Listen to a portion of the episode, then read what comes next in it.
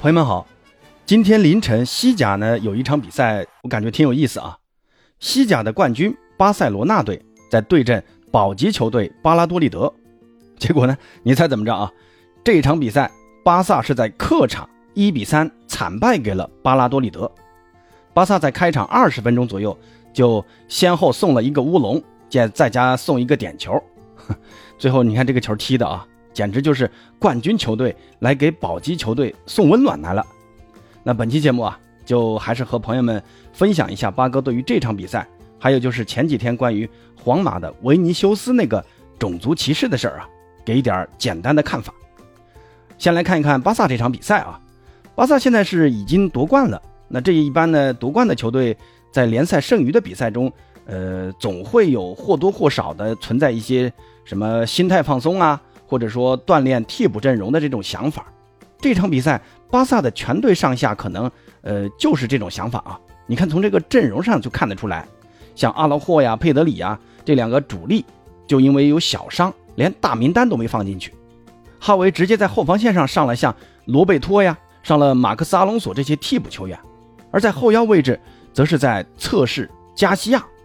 下赛季布斯克茨这个后腰一走啊，哈维呢一直想把这个加西亚。看能不能改造成后腰，所以呢，就趁着联赛最后这几轮联赛的机会来锻炼一下加西亚来打这个后腰。而锋线上，在左边锋的位置换上了赛季至今还从来没有首发过的年轻球员托雷。托雷这名球员本赛季在加盟巴萨以后，呃，本来啊是要去二队锻炼的，但是哈维觉得，呃，托雷还是应该要留在一线队啊。当然呢，这个托雷本赛季也没怎么在联赛出过场。这次呢，还是第一次在联赛中首发。那从这个首发阵容你就看得出来，巴萨就压根儿没怎么想要认真的对待这场比赛，就是一个呃试验，就是来保莱万的这个金靴，还有就是锻炼年轻球员，还有这帮替补。所以你看，一开场巴萨就送了一个乌龙，当时呢也是开场才两分钟不到，巴拉多利德的达文马奇斯在左路一个传中。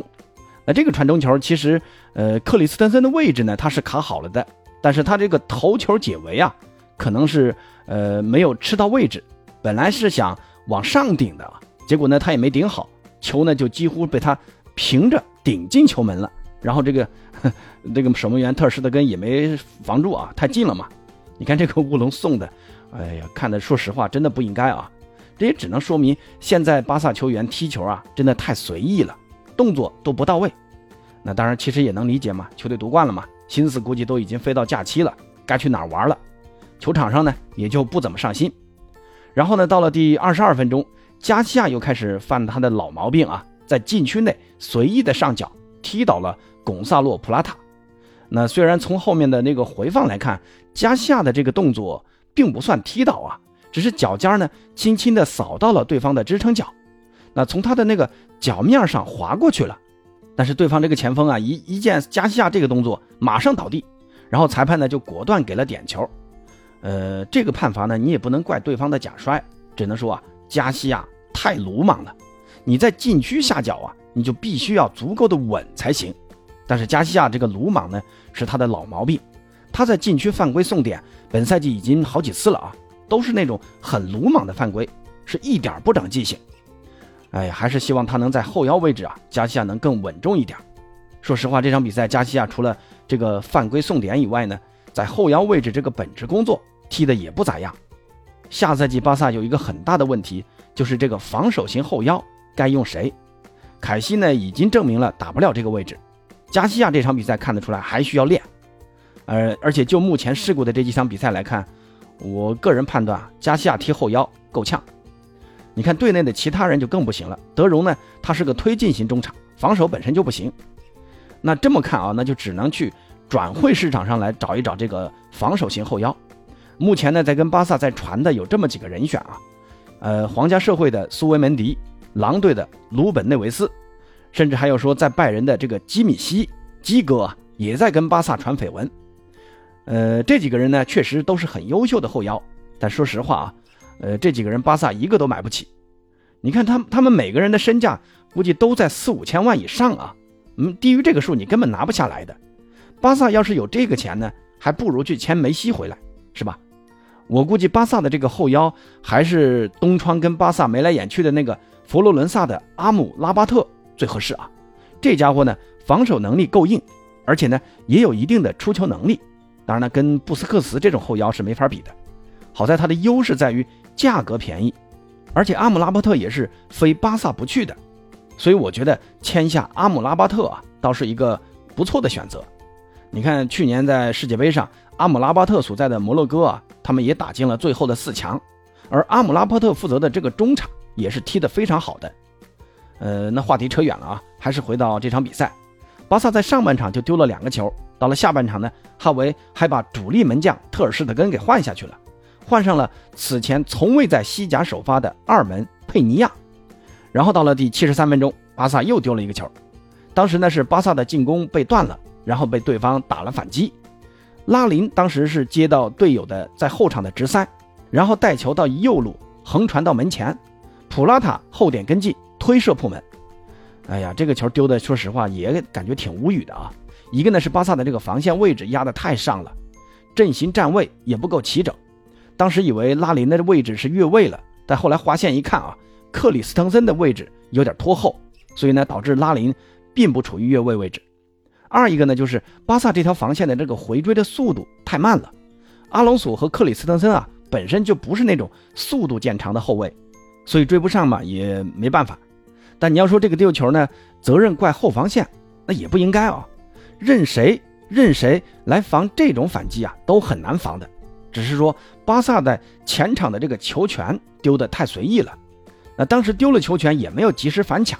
这说到底呢，还是这个。夺冠后遗症造成的，心态完全松了。那哈维在赛后采访也说了啊，呃，我不喜欢输球，也不喜欢连败。下一场呢，就是布斯克茨的诺坎普告别战了，还是希望巴萨全体上下能紧一紧啊，这个弦儿要紧一紧，给布教授一个体面的告别战。